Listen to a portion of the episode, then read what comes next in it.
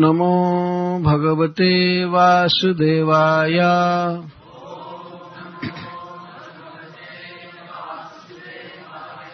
ॐ नमो भगवते वासुदेवाय।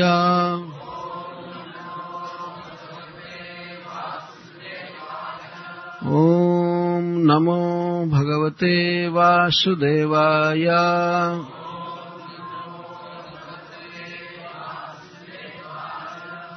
न वेद कश्चिद् भगवंश्चिकीर्षितम् तवेहमानस्य नृणाम् विडम्बनम् न जस्य कश्चिदयितोऽस्ति कर्हिचित्, द्वेष्यश्च जस्मिन् विषमामतिर्नृणाम्।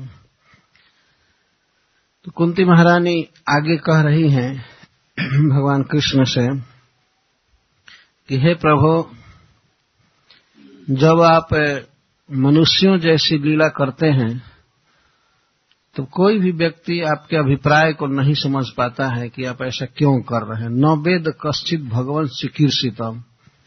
हे भगवान, आपके चिकीर्षितम, आपके अभिप्राय को कश्चित अपनी न वेद।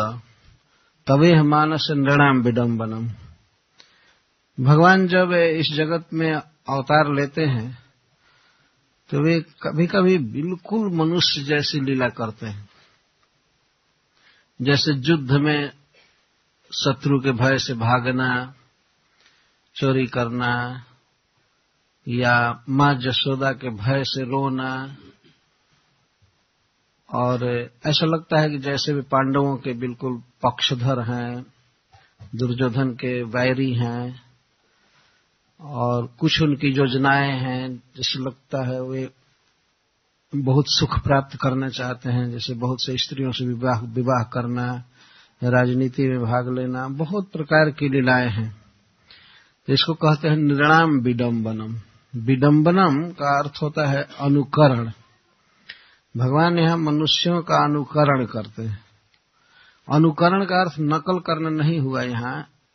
अनुकरण का अर्थ है कि मनुष्य जैसा करते हैं, ठीक भगवान उसी तरह की लीला करते हैं। मनुष्यों के देखा देखी नहीं, वैसी भगवान की नित्य लीला है ही। अनुकरण या नकल किसको कहते हैं?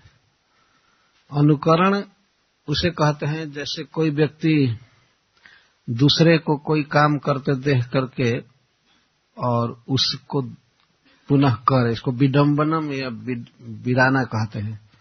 जैसे मान लीजिए कोई व्यक्ति ग्रीवा टेढ़ी करके और कमर पर हाथ रख करके चल रहा है तो दूसरा व्यक्ति उसका विडम्बनम करना चाहेगा तो वो जो कर रहा है वही वो करेगा। उसको देख कर अगर वह अपनी गर्दन टेढ़ी करे, कमर पर हाथ रख कर चले तो इसको विडम्बनम कहेंगे। उसको चिढ़ा रहा है विडम्बनम कर रहा है अनुकरण कर रहा है। तो प्रश्न होता है कि क्या भगवान मनुष्यों के कर्मों का अनुकरण करते हैं? नहीं। भगवान में ये सब कर्म नित्य हैं। मनुष्य भगवान के द्वारा किए गए कर्मों का अनुकरण करता है। भगवान अनुकरण नहीं करते हैं। लेकिन ऐसा लगता है कि बिल्कुल मनुष्य जैसा लीला कर रहे हैं। और वास्तव में न जस से कश्चित द्वैत। भगवान का कोई प्रिय नहीं है, स्पेशली। इस संसार में कोई व्यक्ति किसी का प्रिय कैसे बनता है?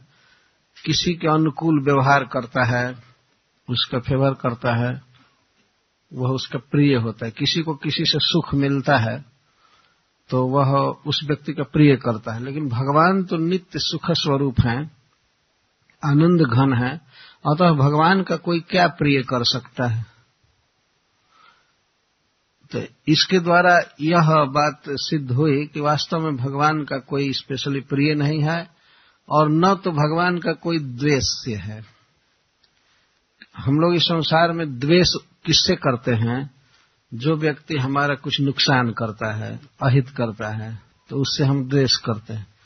लेकिन भगवान तो नित्य कल्याण स्वरूप हैं, प्रकृति से पार हैं, उनका कोई अहित कर ही नहीं सकता है। जैसे मान लीजिए हम यह कहें कि सूर्य का कोई अहित नहीं कर सकता मनुष्य। जैसे कोई अपने मुख में पानी ले करके या हाथ में और सोचे कि सूरज को हम ठंडा कर देंगे। एक कुल्ला मारेंगे, बस ठंडा हो जाएगा। तो ऐसे हम कर नहीं पाएँगे। हम अगर सूरज पर कुल्ला मारते हैं तो वो कुल्ला हमारे ही मुख पर गिरेगा। सूरज ठंडा होने वाला नहीं है। तो इस तरह से भगवान की निंदा या भगवान का अप्रिय कोई करना चाहे तो कर, संभव नहीं है। अतः भगवान का कोई द्वेष का पात्र भी नहीं। केवल मनुष्यों की विषम दृष्टि भगवान के विषय में होती है। वास्तव में भगवान बिल्कुल साम है। कुंती महारानी यहाँ पर इस सिद्धांत को व्यक्त कर रही हैं बहुत ही अच्छे ढंग से। जब भगवान प्रकट थे इस जगत में तो देखा जाता था कि कोई कोई पक्ष कहते थे, जैसे जरासंध आदि कहते थे कि कृष्ण अर्जुन का हित ऐसी है, अर्जुन का पक्ष ले रहा है। और देखा गया कि वो अपने मामा को मार दिया, कंस की हत्या कर दिया। इसका मतलब कि भगवान कंस से द्वेष कर रहे हैं, और अर्जुन का पक्षपात कर रहे हैं। दुर्योधन से द्वेष कर रहे हैं। लेकिन कुंती महारानी कहती है, नहीं, जस्मिन मनुष्य, नृणाम विषमामति। वास्तव में कृष्ण के विषय में मनुष्यों की विषम बुद्धि है। कृष्ण विषम नहीं है, वे सबके अपने हैं। और भगवान की लीलाओं पर यदि गहराई से विचार किया जाए तो वास्तव में पता लगता है कि भगवान बिल्कुल सम है। से कोई कहे कि वे दुर्योधन का पक्ष नहीं लिए, वे अर्जुन का पक्ष लिए, युधिष्ठिर का पक्ष लिए, लेकिन बिल्कुल पक्ष नहीं लिए। शुरू की कथा इस प्रकार की है, महाभारत में लिखी गई है कि जब युद्ध का दिन निश्चित हो गया तो भगवान से युद्ध में सहायता लेने के लिए दुर्योधन गया। क्योंकि जानता था कि कृष्ण दोनों पक्ष के लिए सम है। हम सहायता मांगेंगे तो हमको सहायता देंगे। तो वह पहुँचा। और इधर युधिष्ठिर महाराज भी भगवान कृष्ण से सहायता चाहते थे। हेल्प चाहते थे। तो उन्होंने अर्जुन को भेजा कि आप जाकर के कृष्ण से सहायता मांगो। तो सबसे पहले दुर्योधन पहुँचा, द्वारका। तो उस समय भगवान कुछ नाटक किए सोने का। तो वो सो गए, सोए थे ऐसे। तो चूँकि दुर्योधन उनके समधि लगते थे खास, दुर्योधन की पुत्री का विवाह भगवान के शाम्ब नामक पुत्र से हुआ था। पुत्री का नाम था लक्ष्मणा। तो लक्ष्मणा का विवाह शाम से हुआ था। बहुत घनिष्ठ संबंध था भगवान का दुर्योधन से। इसीलिए कोई भी द्वारपाल दुर्योधन को रोका नहीं। वो सीधे द्वारकाधीश के भवन में पहुँच गया और सिरहाने आसन रखा हुआ था जाकर के बैठ गया। सिर सिर के तरफ़ बैठ गया, सोचता था मैं समझी हूँ, मैं संबंधी हूँ और मैं सहायता लेने आया हूँ। कुछ देर के बाद अर्जुन पहुँचे। तो अर्जुन भगवान की सोई हुई छवि को देख रहे थे। भगवान किस तरह सोए हैं। और वे चरण के पास खड़े हो गए। देखिए, विषमता किधर से हो रही है? भगवान तो सम है, दोनों के लिए, दोनों युद्ध के लिए, की सहायता के लिए आए। तो अर्जुन देख रहे थे भगवान के सौंदर्य को और हाथ जोड़कर खड़े थे कि कब जगेंगे। और उधर सिर के पास बैठे थे दुर्योधन। जब द्वारकाधीश की नींद खुली तो भगवान ने सबसे पहले अर्जुन को देखा। यद्यपि आया था दुर्योधन पहले, लेकिन भगवान देखे अर्जुन को। स्वाभाविक है, कोई आदमी जगेगा तो सिर के पैर के तरफ़ देखता है।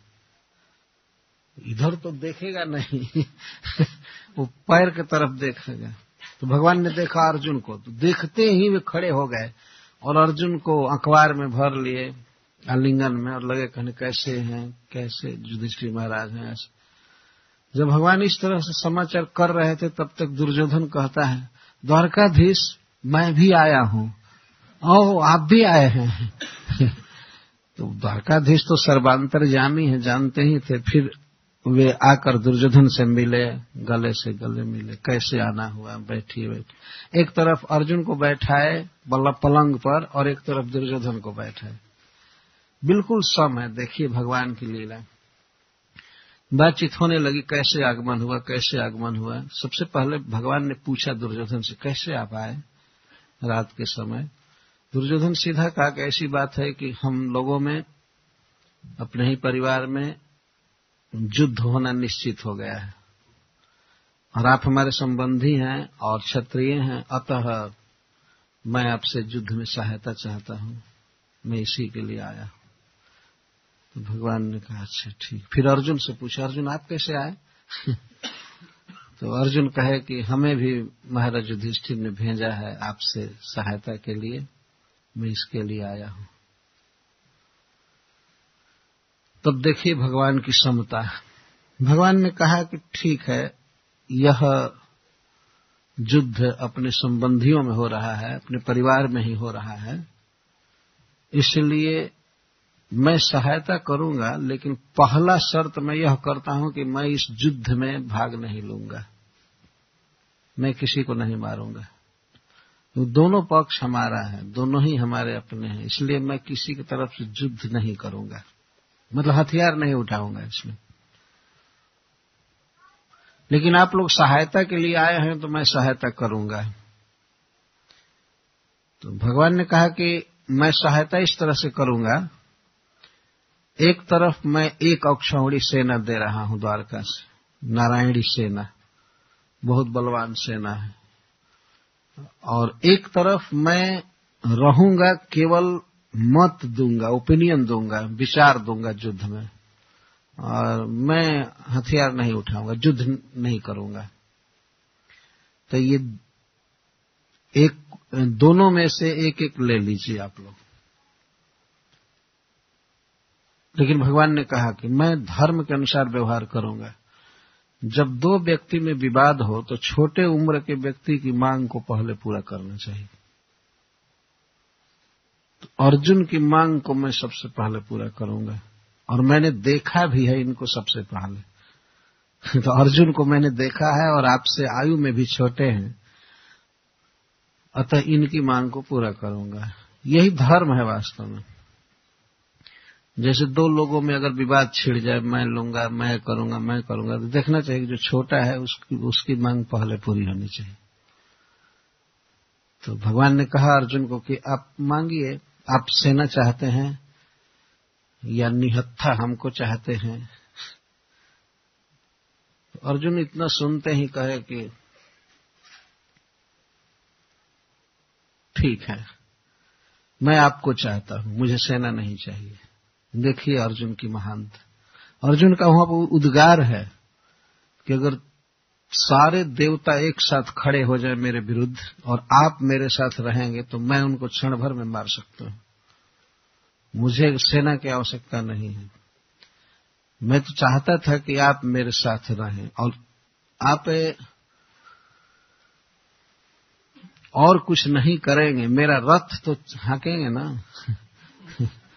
सारथी का काम तो आप कर सकते हैं, वो तो हथियार उठाना नहीं है। तो भगवान ने कहा कि अरे, ये साधारण काम तो कोई भी कर सकता है। तो फिर दुर्योधन को कहे, आप हाँ ठीक है, सेना को आज्ञा दिया जाए, हम चलते हैं। बहुत अच्छा हुआ। तो दुर्योधन प्रसन्न हो गया। तो सेना को आज्ञा दिया जाए विलम्ब हो रहा है। भगवान ने कहा, रुकिए दो चार दिन और नहीं नहीं नहीं नहीं, जल्दी जाना है। वो खुश हो गए। भगवान की समता देखिए। अच्छा दुर्योधन सेना लेकर चले गए, तब भगवान पूछते हैं अर्जुन से कि, अर्जुन, तुम्हारा दिमाग तो ठीक है ना? तुमको युधिष्ठिर महाराज सेना के लिए भेजे थे कि हमारे लिए भेजे थे? युद्ध का अवसर है तो सेना चाहिए ना? तुम तो बहुत बड़ी गलती किए, तुम हमको चुन लिए। तो उस समय अर्जुन कहते हैं कि नहीं, मेरे जीवन में एक साध थी कि मैं अपने जीवन की बागडोर आपके हाथ में सौंप दूँ। आप मेरा सारथी बनिए। मैं चाहता भी नहीं हूँ कि आप युद्ध कीजिए। मेरी बहुत दिन से ये लालसा थी और कहते हैं, कृष्ण, मुझे विजय नहीं चाहिए, मुझे राज्य नहीं चाहिए। किसी भी हालत में मैं आपको चाहता हूँ। मुझे कृष्ण चाहिए। ऐसा स्पष्ट बोले हैं अर्जुन महाभारत में। तो भगवान कर्ण ने कहा, ठीक है तो मैं सारथी बनूँगा। तो बताइए, इस अवसर पर भी भगवान ने क्या विषमता किया? चुनने के लिए अगर वे दुर्योधन को पहले अवसर दिए होते और दुर्योधन सेना मांग लिए होते तो अर्जुन मान लीजिए बाध्य होकर के कृष्ण को लेते, करते क्या? लेकिन अर्जुन को पहले कहा गया कि आप चुनिए किसको लेंगे तो अर्जुन ने कहा कृष्ण को। अर्जुन की तरफ़ से विषमता है ना। अर्जुन भगवान को अपना मानते हैं, दुर्योधन अपना नहीं मानते हैं। कृष्ण तो सबके लिए सम है, सबके हृदय में है, सबके प्रिय हैं, ईश्वर हैं, परम बंधु हैं, सुहृद हैं। लेकिन इधर से मान्यता नहीं है ना। इधर से विषमता है। मनुष्यों में कितनी विषमता है। कोई कोई व्यक्ति कृष्ण को अपना बंधु मानता है, मित्र मानता है। घर में रखा है उनको और लाला जी कहता है, लड्डू गोपाल कहता है, सेवा करता है। और यहीं पर ऐसे मनुष्य हैं जो भगवान को कहते हैं, उनका आकार ही नहीं है, वो निराकार यही प्रेम है। जो लोग भगवान को निराकार कहते हैं, भगवान उनको कभी नहीं मिलेंगे।